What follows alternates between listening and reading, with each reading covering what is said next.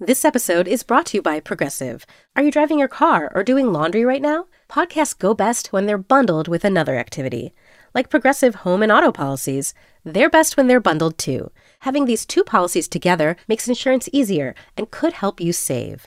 Customers who save by switching their home and car insurance to Progressive save nearly $800 on average. Quote a home and car bundle today at progressive.com. Progressive Casualty Insurance Company and Affiliates. National average 12 month savings of $793 by new customers surveyed who saved with Progressive between June 2021 and May 2022. Potential savings will vary.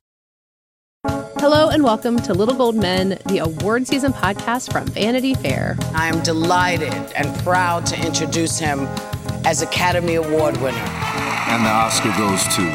And the Oscar goes to. The winner, it's a tie. And any little girl who's who's practicing their speech on the telly, you never know. Mom, I just want an Oscar.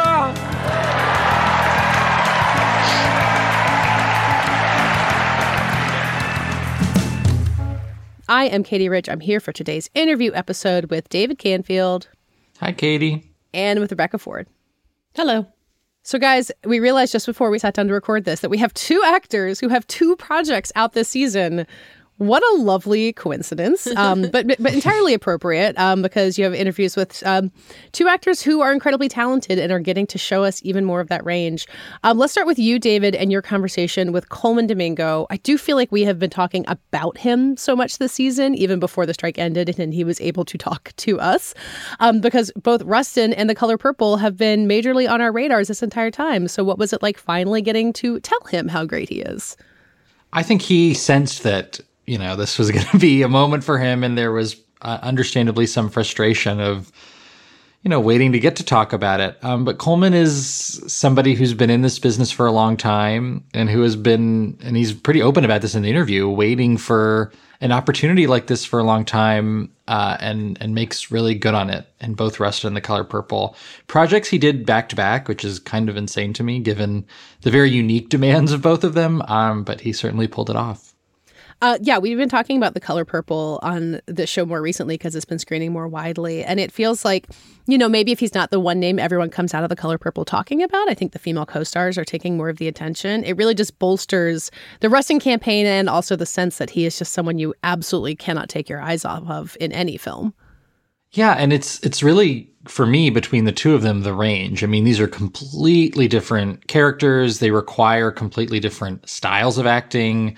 Um, and he is completely feels like the perfect fit for both somehow. And I think that's a real credit. And he talks about this to what he's been through in this industry, which is like having to be a utility player on so many different kinds of projects where, you know, as he sees it now, he can play any role. He can step into any project and, and be a guy who can get the job done and do make something special out of it. Yeah, well, I really want to hear his perspective on all of that. So let's hear your conversation with the star of both Rustin and The Color Purple, Colman Domingo.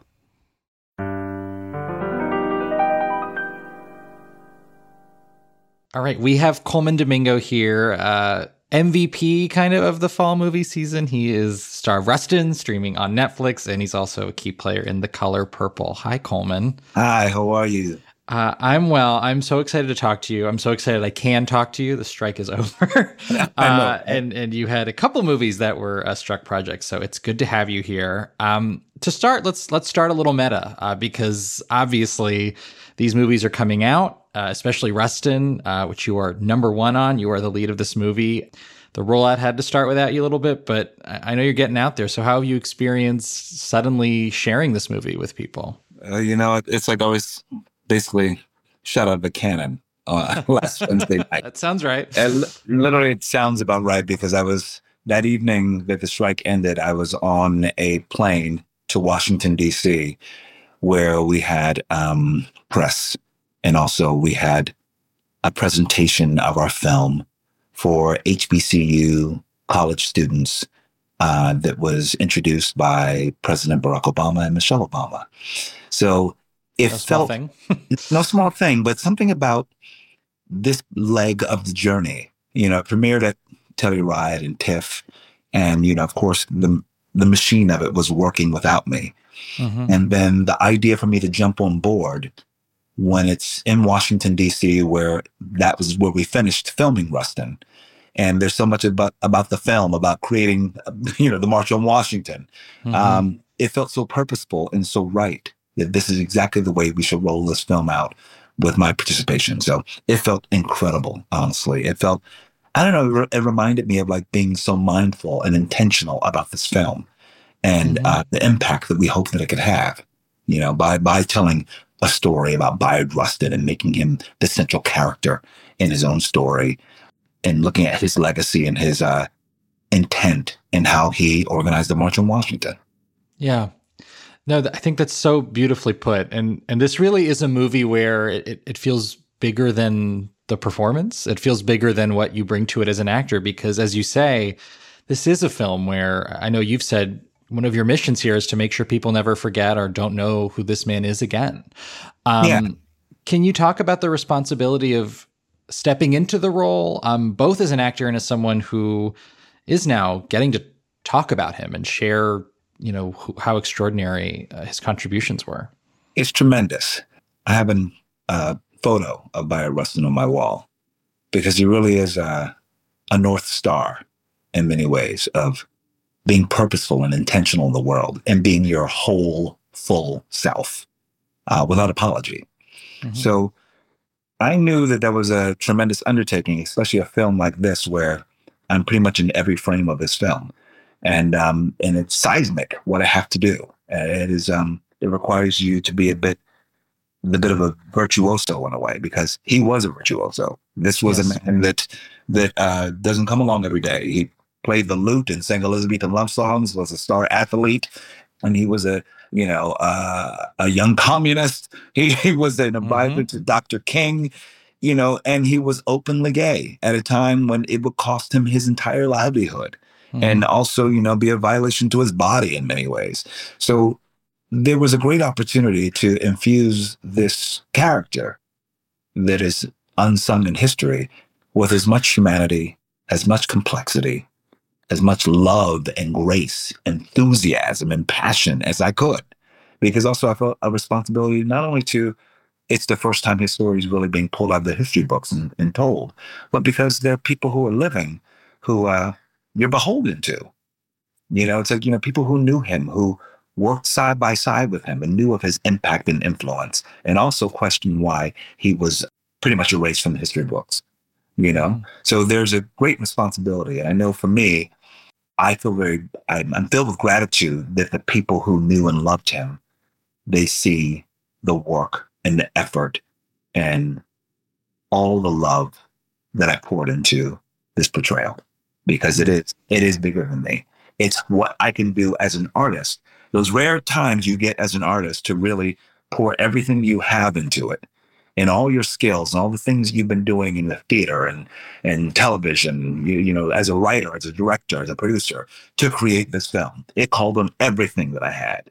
I couldn't have done this film, I think, 20 years ago. It wouldn't make sense. The wildest thing is I just realized just the other day that Bayard was 51 years old when he organized the March on Washington, and I was 51 huh. years old when I filmed it. Wow. I needed that history. I needed that that experience in my life to actually bring to Rustin. So I understood where he was coming from in his life. Mm. Yeah, you're talking about the career too of, of, a working actor, a working artist. Who I think this is your first feature where you're number one on the call sheet. Am I right about that? Yeah, absolutely. Which is for me to actually recognize that because I've just been too busy just doing work. You know what I mean? Like you keep your nose, your nose to the ground, yeah. you're doing the work and showing up, and and then at some point you realize you I didn't even realize that I hadn't been number one on the call sheet. I've just been mm. trying to get work. I've been number three. I've been number four. I've been number nine. I've been number sixty-eight.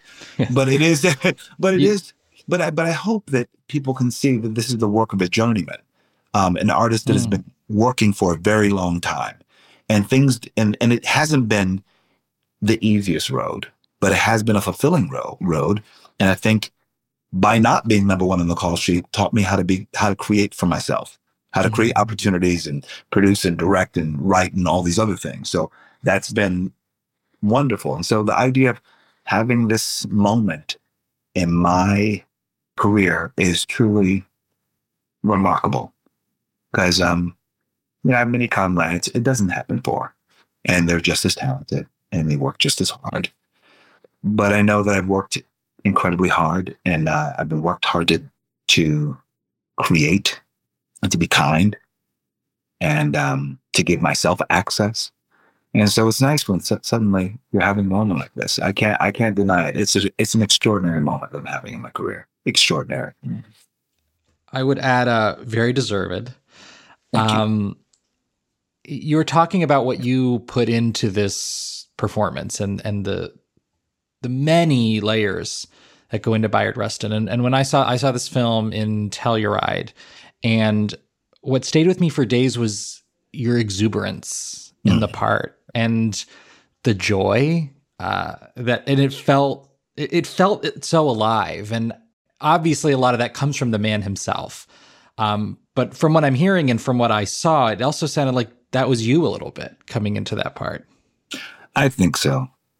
I was raised by a mother and a father who really helped me be- shape my my idea of this world believing that the world is more good than not. I am very hopeful. I wake up I know I'm a joyful person. I wake up with a smile. I wake up uh, excited about the possibility of mm-hmm. what this day is going to be like and what I can do and be a part of in it. I'm an optimistic person. So also, I knew that that was a part of Bayard.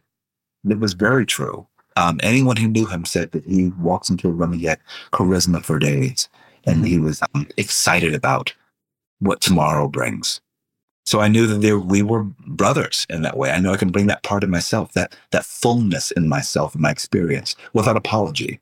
You know, um, this film, in my mind, it is not the stuffy biopic is sort of like you know putting the medicine down your throat, making you swallow. it, it really is. It should. I think it's a joyous expression of organizing and being hope filled and believing in the possibility of this country and your place in it.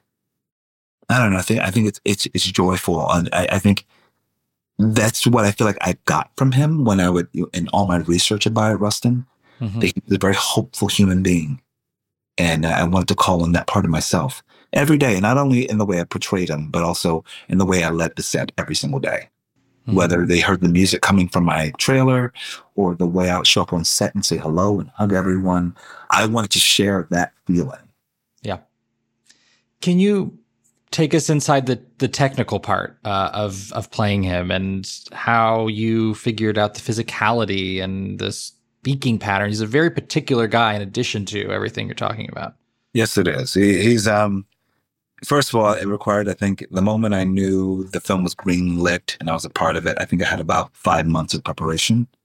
Mm-hmm. Um, and I, I'm very rigorous when it comes to preparing because that's all I understand. Sure. Um, so uh, whether it's examining his writings or his debates or his interviews, um, I would look at the way he sat with his leg crossed or the way he would have his finger you know, his index finger on the side of his face with a portrait. And I would question the, the choices or the all the moments around that to get there. And, you know, or and even also physically, I would look at, you know, the way he moved his body through spaces and whether how different it was when he was in a boardroom from when he was sitting at home. And I could see a different body and the way he took up space. Um, and then uh, his voice. He had a mid Atlantic standard accent yes. that he created for himself. yeah. He's from West Chester, Pennsylvania. And he was such an original. And I think he even gave himself an original dialect, which is awesome. And then I had to interpret why would someone make up their own accent? And I thought, well, I think it's a useful tool. Language is a great tool to let people hear hear you differently, why you stand out from the rest of the pack, why um, you want to how you want to drive your point home. And then there are times when the accent, and I was very conscious of it from scene to scene, there are times where I'll pull off the accent just a bit, where I feel he's a bit more vulnerable, or he's just at home, or no one's watching, you know. And then sometimes I would dial it up when he needs to have a flourish or uh, gain on the room that he was in. So we we really worked to make sure that I was playing with his body and his voice and the way he moved through spaces in a virtuosic way. You know what I mean? And so you're, you're playing him like a, a violin. Ever wanted to go inside the Met Gala? I'm Chioma Nnadi, and this week on the Run Through with Vogue, we take you inside the world's most exclusive and glamorous party. We'll talk about the best looks from the red carpet and everything that happened after. Listen to the Run Through with Vogue wherever you get your podcasts. So you are working with George C. Wolfe here, and he's a director you, of course, worked with previously. Um, and it, it felt very much like a George C. Wolfe production. He's a legend of theater. He's populated this film with many titans of theater. Um, but what's your relationship with him like, uh, just in terms of collaboration, and how did that inform uh, what you bring to the movie? Yeah, it's great. I think we our relationship has grown in such an incredible way since we worked on Ma Rainey's Black Bottom. I think that was sort of our um, test tube time of how mm-hmm. we operate together. Um, George is a great critical thinker. He's a visionary director, and he's also very much an actor's director. So he's willing to get in the fray with you and really unpack, you know, motivations, intentions, uh, language in an extraordinary way. And so I think that when he knew he wanted me to play Bayard Rustin, this had to be a very different partnership. This isn't just direct an artist and crafted. You know, he's got a film to make, yes, but I have ownership of so much of the, the soul of the character and also how it operates. So I think that there is a, there really is a great balance with the two of us, and we had to trust each other in a very new, unique way. I think that we found a sense of um, I mean, even more delicacy, if that makes sense, mm-hmm. in the way and nuance in the way that we created moments together because he also knew that I was, I don't know, I had to own this character in a different way. It wasn't just as part of the ensemble. I had to own and really understand his heart and trajectory. Mm-hmm. That does give you a more sense of ownership and, and, and advocacy for a character in moments and what makes sense. And we very much were, we, I think it's a great partnership that we, that we had on Rustin. Hmm. How did you find being in virtually every scene of this movie, uh, how did you feel, find going between so many really incredible actors, legendary actors? You have this scene with Audra McDonald where she just kind of brings it down, and and Glynn Turman, of course, was also in Ma Rainey. Um, but being the one who's suddenly playing off of all of these different energies, I mean, it's got to be quite an experience. It is. It, it is, and it, and I think you have to be, I guess, up for the task.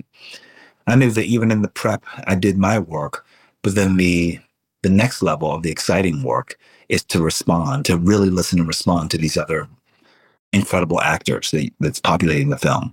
So I had the lion's share of them. I had the best of the best, which is great on a daily basis, and a lot of young artists who are just you know making their debuts.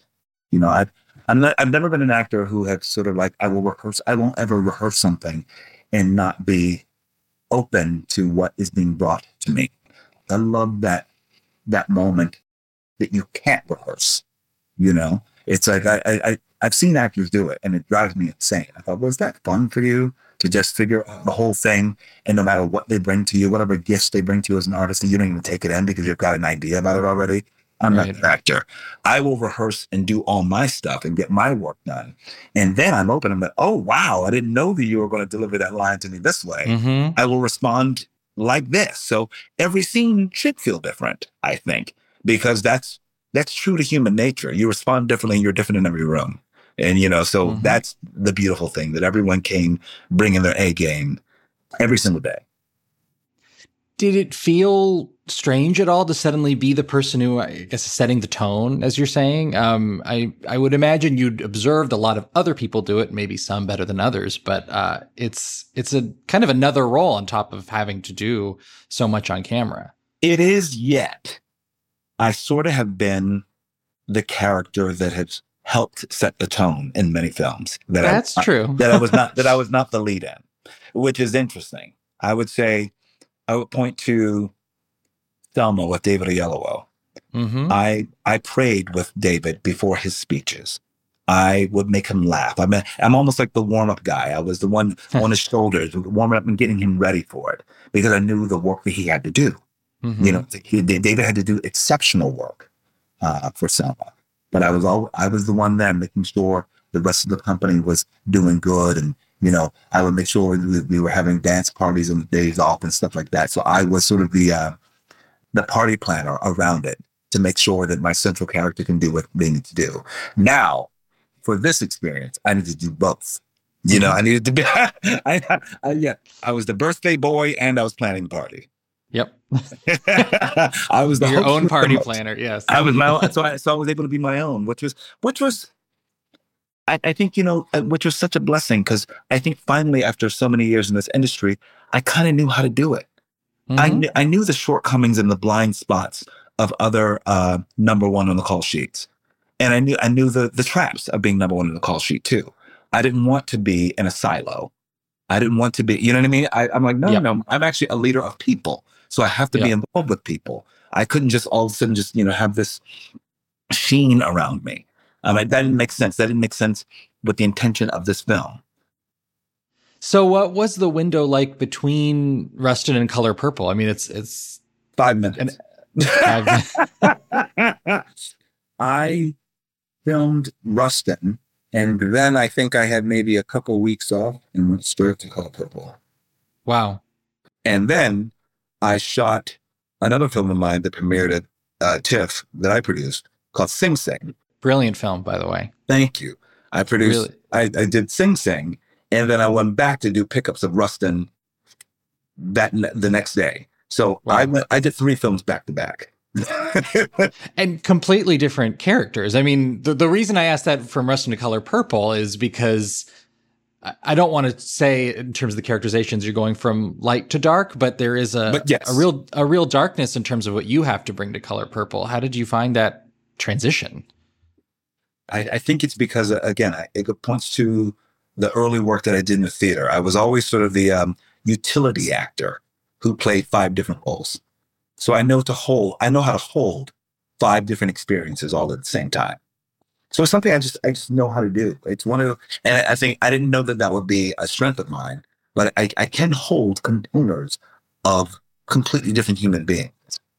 I don't know, and I think that just comes from doing what I've been doing for over 32 years. You know what I mean? And I feel like, okay, Yeah. yes, I'm good at that. I don't know if I'm good at everything, but I'm good at that. Built for this moment you're having in a lot of ways, right? I, I yes, I yes, I would say yes, I am. I, I guess I'm. I am. I know that I'm built for this moment, and I'm I'm lucky that these moments of amplification in my career are happening now and not 10, 20 years ago. I don't know if I I have a I have a grounded sense of who I am and what I do in this industry that um it doesn't become insanely noisy. Mhm. There's, there's a knowingness of your work and your work ethic and who you are and what you believe in that is not um, swayed in this moment. Let, let me close then by asking you about how it feels as as an actor because when you have these three projects that you're looking at back to back to back you're clearly i mean anyone who's watched you knows um, you're a great actor uh, and it's really exciting to see you step into this space. But you know with a lead comes maybe a richer role a role like you're talking about with rustin where you have these five months. Um, did you feel pushed or challenged in some way um, to be able to bring that, particularly to screen roles and to to kind of that full bearing? Yeah, I, I generally don't do work unless it challenges me and unless it frightens me a little bit, to be honest. Mhm. When I was cast as Rustin, and the same goes for Color Purple, the moment you're cast and there were offers, you think, can I do this? And I actually think, I'm not exactly sure how to do it, but I'm very curious on how to get it done. And I think that that maybe that that little bit of stress, that little bit of um, insecurity, is what we all need to create. To be honest, I think any legendary human that I've ever worked with, they have a sense of um, feeling like they don't have it all, that they're not exactly sure. there isn't this robust confidence to where it's like, oh, I got this. If you feel like you got it, I think you shouldn't do it. That Mhm. like I've, I've never. It doesn't make sense to me. So like even when like even when I did Zola, um, when Janicza Bravo cast me in that, I was very unsure that I could play this role. I was like, I don't know. I, I that that's but but I know I had the capacity to do the research and do the work to figure out this character. I had the curiosity to make this person human and to love a character who I think is you know vile, you know. But I but I want to figure out how to love this character and, and how they need to exist in the world and in this Mm-hmm. film. And that's what I think. So that's always been something that I do with ev- with every bit of work that I do. Putting together a film like Sing Sing, there's no blueprint for that. It, it feels like it could all fail, but I, I know that at the center is a, a, a pure beating heart in in people who want to do something that is about amplifying disenfranchised people Mhm. and their stories. And I know that that's maybe that's the thing as we're talking about it at, at my core. That's what I care about. I care about, you know, the work that I'm creating and, and for generations and what, what's meaningful. And if it sparks anything that has to do with that. And I feel like I want to do the work to try to get closer to getting it right. That's exciting. That keeps me wanting to do this work. That that which is why I love what I do. But I also love what I do because I think that I feel like I have some access and agency in what I do and the stories that I tell. Because I've always had that, you know, early in my career. Because when I was early in this business of struggling artist, a struggling actor, I had to learn how to create work for myself, work that was meaningful, work that I cared about, instead of playing every stupid criminal on Nash Bridges, which I did do a lot of that. But but you know what I mean? But but I want to create things that I cared about. And that's what gave me power. And that's why I always try to tell my fellow actors. We cannot sit and wait for opportunities. We have to create them. We have to create these world. We have to um, come together and you can create because that's the biggest gift. No one can tell you not to create. Create from wherever you are that's meaningful and purposeful. And your success is measured by your own success, not whether or not, you know, you're on the cover of this magazine or whatever. But I'm like, if you're working and you're just working in these very small places, but feel like you're making a difference and being an artist fully, you're successful. I'm Alex Schwartz. I'm Naomi Fry. I'm Vinson Cunningham, and this is Critics at Large, a New Yorker podcast for the culturally curious. Each week, we're going to talk about a big idea that's showing up across the cultural landscape, and we'll trace it through all the mediums we love books, movies, television, music, art. And I always want to talk about celebrity gossip, too. Of course.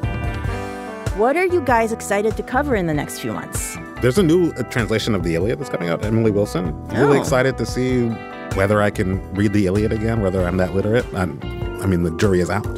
I can't wait to hear Adam Driver go again in an Italian accent in Michael Mann's Ferrari. he can't stop. I mean, and, and bless him. I can't wait. Molto bene. Molto bene. We hope you'll join us for new episodes each Thursday. Follow Critics at Large today, wherever you get podcasts. You really don't want to miss this. Don't. Don't miss this. Don't miss it. See you soon.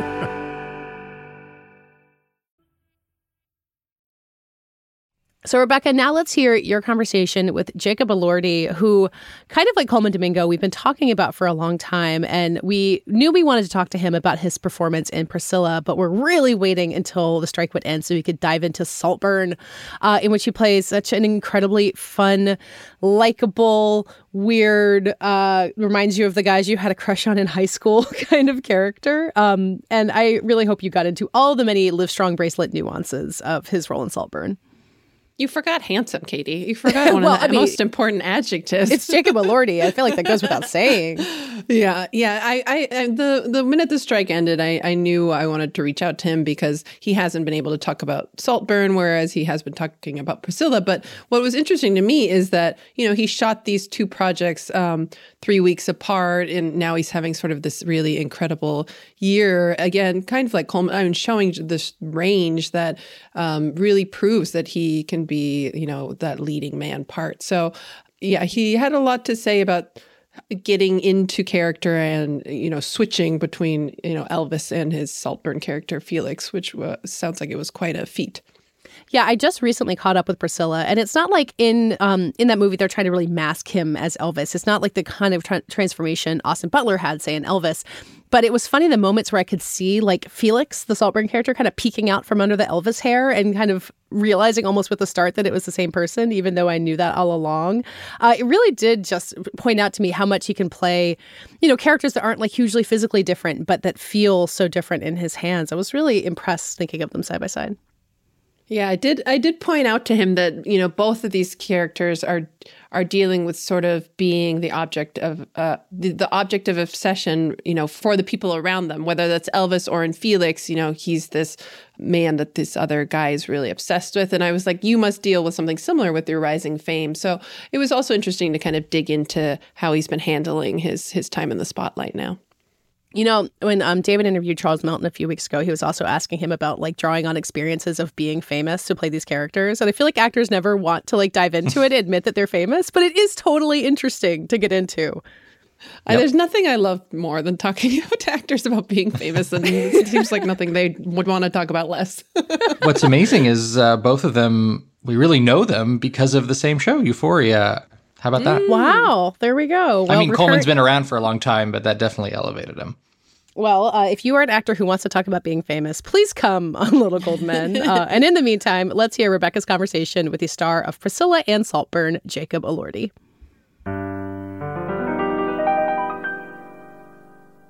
So Jacob Elordi is having quite a year. He stars as Elvis in Sofia Coppola's Priscilla and also stars in Emerald Fennell's Saltburn. Um, thank you for joining me. Thank you for having me. You know, I've seen both your films. I think they really capture the range that you are able to deliver in performances. But I'm curious for you if you see anything in common about these two roles that ties them together. That's a funny question. I um I actually I made Priscilla three weeks after uh, Saltburn, so they're strangely both kind of meshed together in my head because I would prep, I'd, I'd shoot all day in London, and then I'd go home to my sort of this kind of Elvis cave, which was my hotel room, which was sort of all pictures of Priscilla, and I had the music playing and the films on, and um, so the two are kind of in my head linked together forever. But I think in the in the film, other than both of them having a kind of ginormous house between between Saltburn and uh, and Graceland, I'm not, I'm not sure if Felix has has uh, too much of Elvis Presley in him. It's interesting because I, I was wondering if you had shot them close together. Because is it difficult for you to sort of let one go and jump into the next? Do you need more than three weeks, you know, in a perfect world, or how do you go through that process? I think the the sort of short time is kind of what made it made it work for me in my head. I think if I'd had too long to worry about it, I would have been in a bit of strife because I would have over overthought the whole thing. Um, because I had to do a, sort of a YP, uh, RP, sorry, this um, British accent in Saltburn.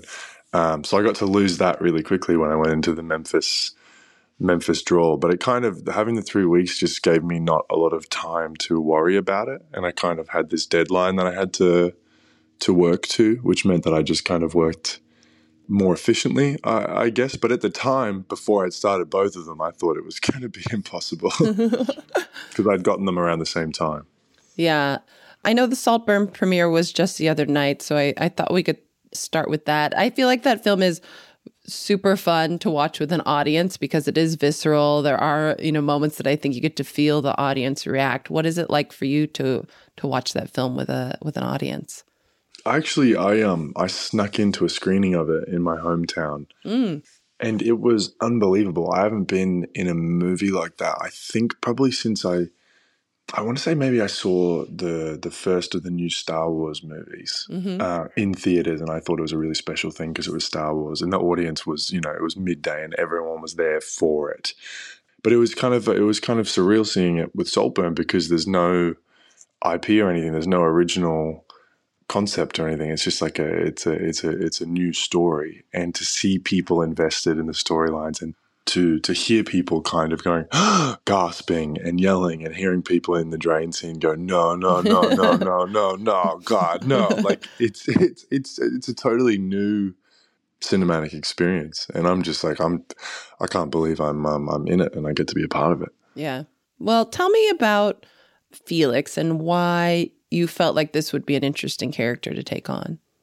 I had I had met with Emerald a couple of years ago now in LA, and we had a general meeting, Mm. and she was so vague about what the movie was. She was like, you know, we've got this film, and there's these guys in it, and one is kind of like this, and the other one's like this, but also it's not like that at all. anyway, thank you so much. It's so nice to meet you. And I was just so intrigued. You know, I was like, what? That was like the most cryptic, spe- specifically cryptic thing I've ever heard. And then I got the script, and I, I just knew that I I had to be in it. Um, it was it was as fun on paper as it as it ended up being on screen. So then I happened to be in the UK a couple of months after that, and I got to audition for Emerald in the Room, which was my first first audition outside of sort of COVID times. It was Mhm. the first one back, Mhm. um, so it was just terribly nerve wracking. Um, and and it was everything. It sort of it brought me back to what performance was like, um, you know, and what it, what it really is to be in the room and work for a role, and um, and pretty much the experience from there was just like pure gold. Yeah. I've talked to Emerald a couple times and on, on this podcast and and she specifically said you brought something that a lot of the other actors who auditioned didn't where you know Felix can seem obviously he's this object of desire and he's charismatic and all of this but that you sort of showed that he's also sort of weak and and you know um is in these circumstances that he's in based on how, you know his family and who is he born to. I'm I'm curious what you found in the layers of who Felix was. That Emerald, Emerald saw me in the room and she was like, "He's weak. I'll, I'll take him."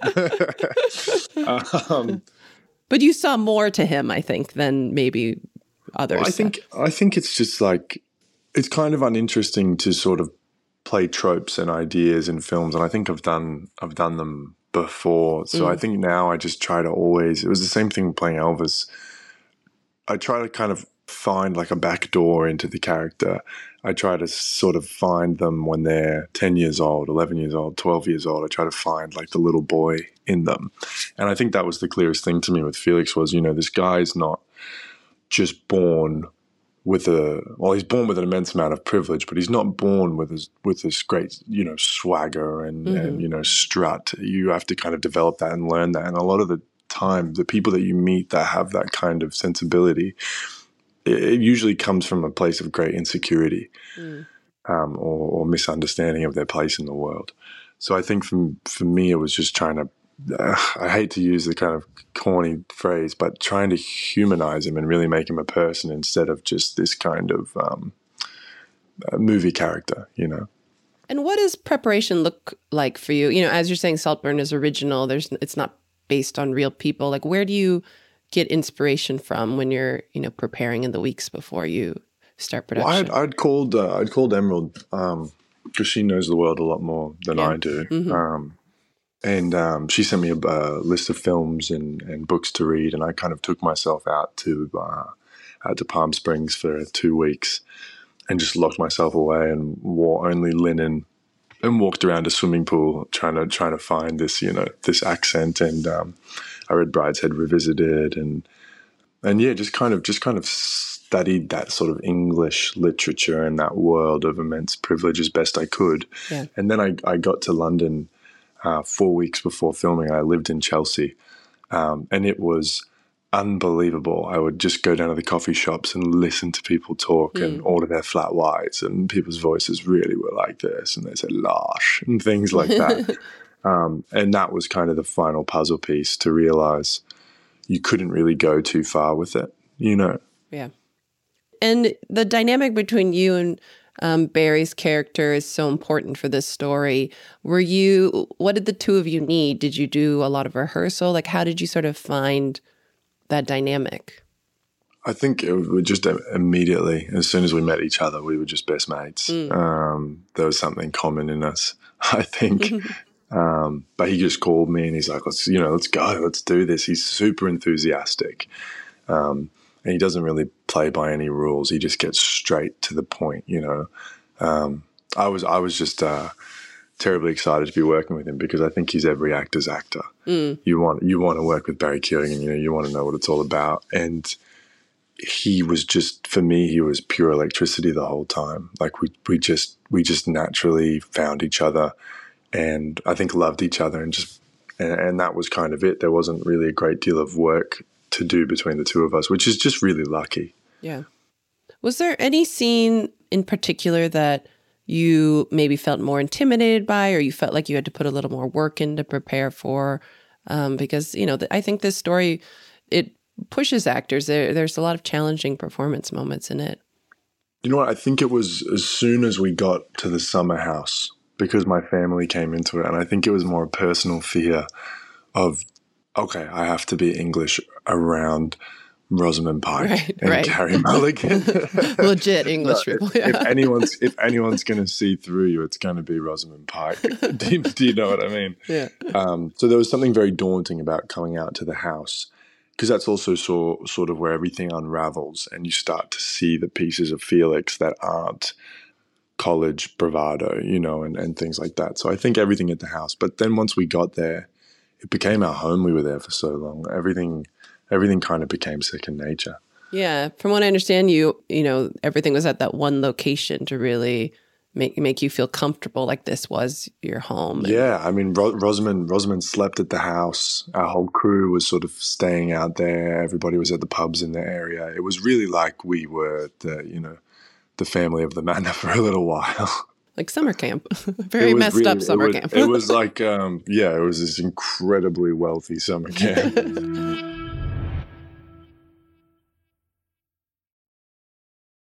And so, you know, when it came to Priscilla, and it sounds like you had to do a lot of your studying while shooting Saltburn, but I know you did, you studied documentaries and footage for your portrayal of Elvis, but was there one item of research that ended up being sort of breaking it open for you or that ended up being really valuable in your preparation? Yeah, certainly. Um, I uh, there was two. Peter Guralnick's book was incredibly helpful.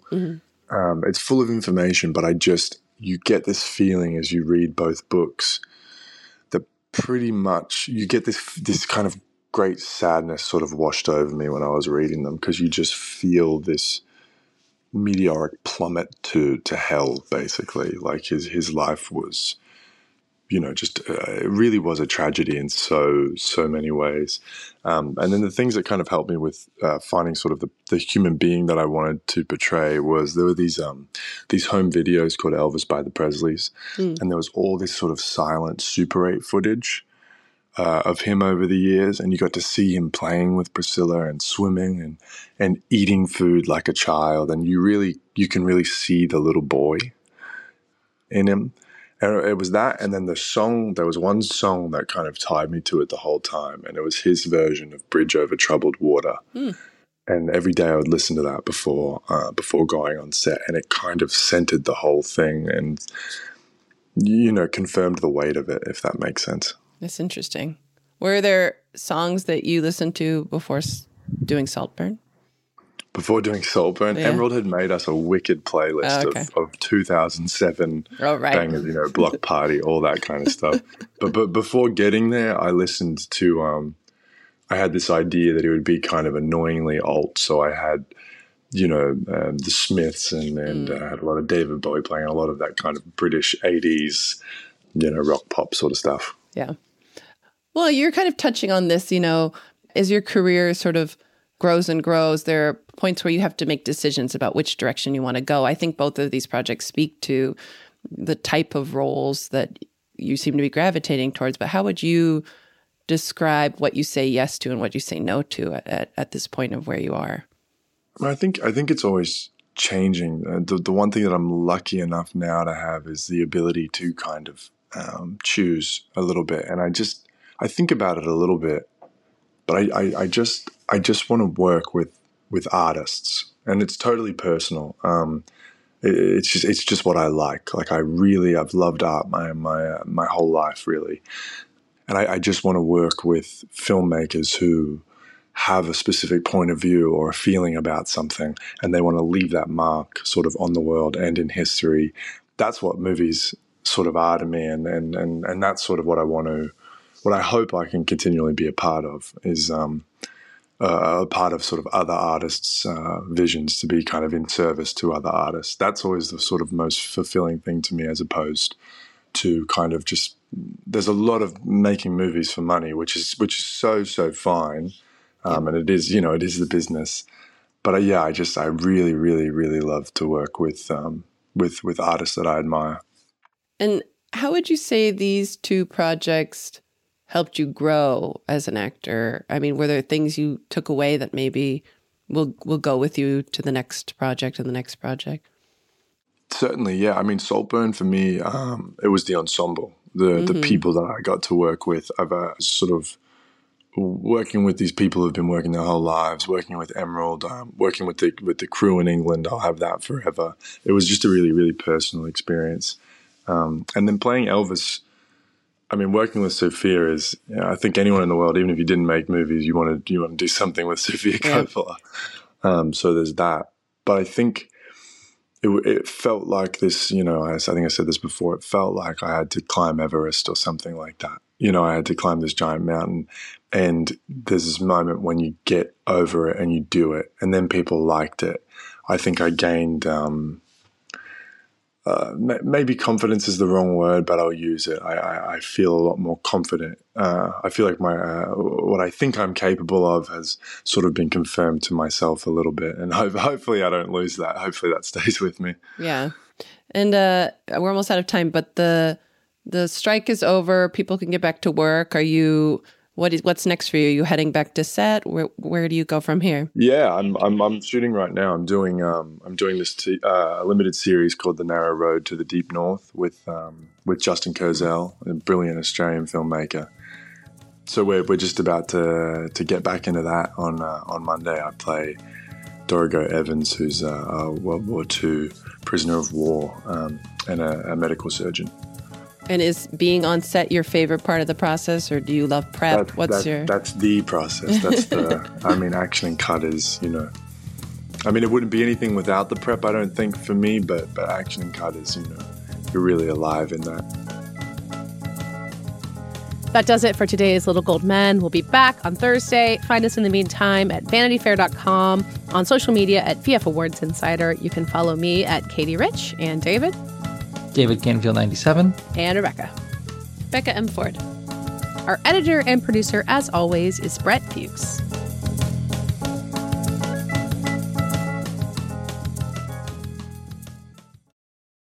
I'm Rachel Martin. You probably know how interview podcasts with famous people usually go. There's a host, a guest, and a light Q&A. But on Wildcard, we have ripped up the typical script. It's a new podcast from NPR where I invite actors, artists, and comedians to play a game using a special deck of cards to talk about some of life's biggest questions. Listen to Wildcard wherever you get your podcasts, only from NPR. From PR.